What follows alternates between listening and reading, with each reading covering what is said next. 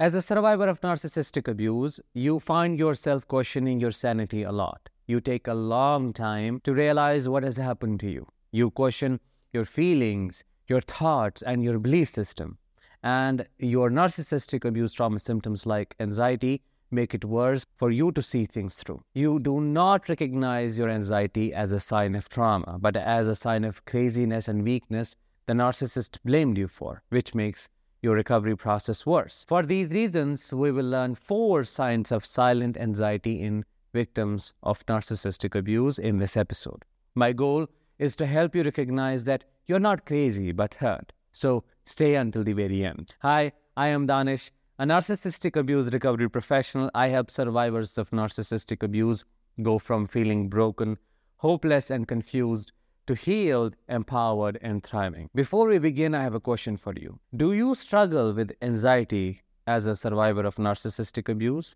What symptoms of anxiety do you specifically have? Drop your answers in the comments below and help other survivors feel validated and less alone in their journey of healing after narcissistic abuse. Let's get started with number one.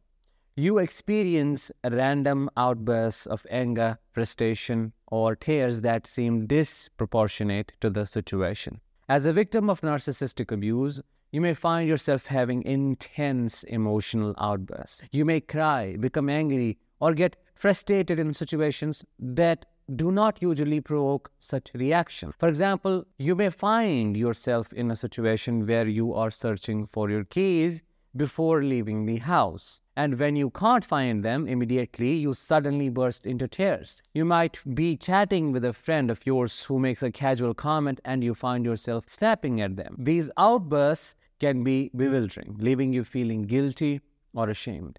Internally, you might question why did I react that way? Why was my reaction so intense to something so trivial? And that anxiety might send you down the rabbit hole of self blame. You might think you are the narcissist or the narcissist was right and you were the crazy one all along. What's important to understand here is that these outbursts aren't proof of being what they called you, what they blamed you for. Instead, these reactions are evidence that your self concept was severely attacked and you were convinced of being a bad person. When dealing with a narcissist, your emotions are constantly suppressed, invalidated, or manipulated. You walk on eggshells, trying not to upset them, and internalize your feelings of hurt, sadness, and frustration. This emotional pressure builds up over time and comes out in other, often unrelated situations. Number two, you can't sit still and are always fidgeting. Restlessness and constant fidgeting can be signs of underlying anxiety, and in the context of narcissistic abuse, they may be caused by self doubt and a loss of identity.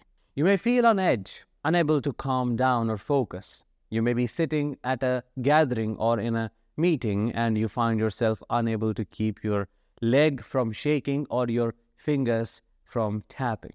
In reality, this fidgeting is a physical manifestation of the turmoil inside you as you battle self doubt caused by the erosion of your sense of self. Narcissists belittle your achievements, question your decisions, or invalidate your feelings, which leads to profound self doubt.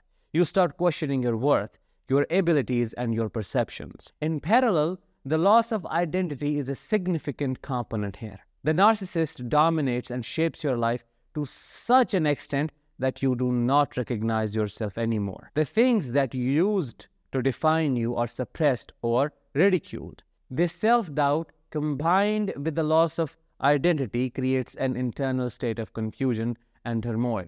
Your body, trying to cope with this psychological distress, resorts to fidgeting and restlessness as a way to release or deal with the energy created by this anxiety. Number three, you zone out or dissociate and avoid people or social situations. You catch yourself lost in thought frequently, not paying attention to conversations or activities that you would normally enjoy. You begin to withdraw from friends and family and prefer isolation. This is because socializing becomes too much for you to handle as your mind is already overwhelmed. You might not even notice when someone asks you a question, or you may give a vague or a disconnected answer. You might start declining invitations or avoiding gatherings that you previously looked forward to. This zoning out and avoiding people is a defense mechanism in response to the narcissist's attack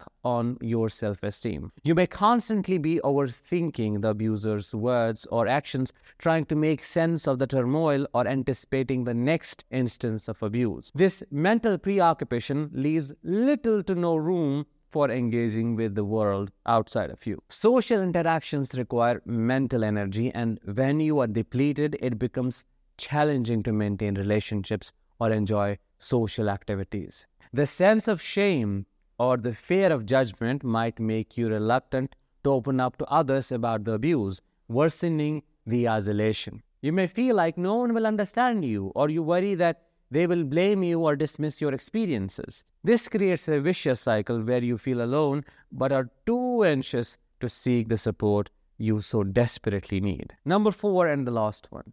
You experience physical symptoms of panic, such as trembling, shaking, and sweating, especially in situations that shouldn't normally cause such a reaction. In the context of narcissistic abuse, these physical symptoms are a manifestation of the intense psychological stress and anxiety that you are under. The constant manipulation, belittling, gaslighting, and emotional abuse have kept your nervous system in a perpetual state of high alert. We call it a fight or flight response where your body prepares to either face a threat or escape from it. The trembling and shaking are your body's way of preparing for action, while the sweating is a natural response to cool the body down.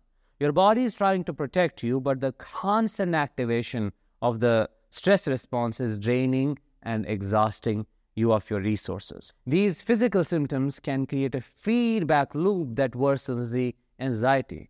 You become self conscious about the symptoms, worrying that others will notice. This worry, in turn, increases your anxiety, which then intensifies the physical symptoms. In conclusion, we can say the trauma symptoms that you experience after surviving narcissistic abuse are typical, meaning the, the way trauma is defined, the way trauma symptoms are defined and categorized may not fully be applicable to a survivor of narcissistic abuse your symptoms are different, which we call atypical symptoms. And that's why you need to be more open to understanding why you are struggling the way you are. You need to understand and be more accepting towards your journey of healing and be open to the different ideas and different concepts around trauma that are specifically applicable to narcissistic abuse. Before I end this episode, I'm wondering which one of the symptoms do you see in yourself? Which one of these did you relate with the most? Drop your answers in the comments below. That was it for today's episode. I'll talk with you the next one. As always, please share this episode with others and leave a comment. Until the next one, let the healing begin.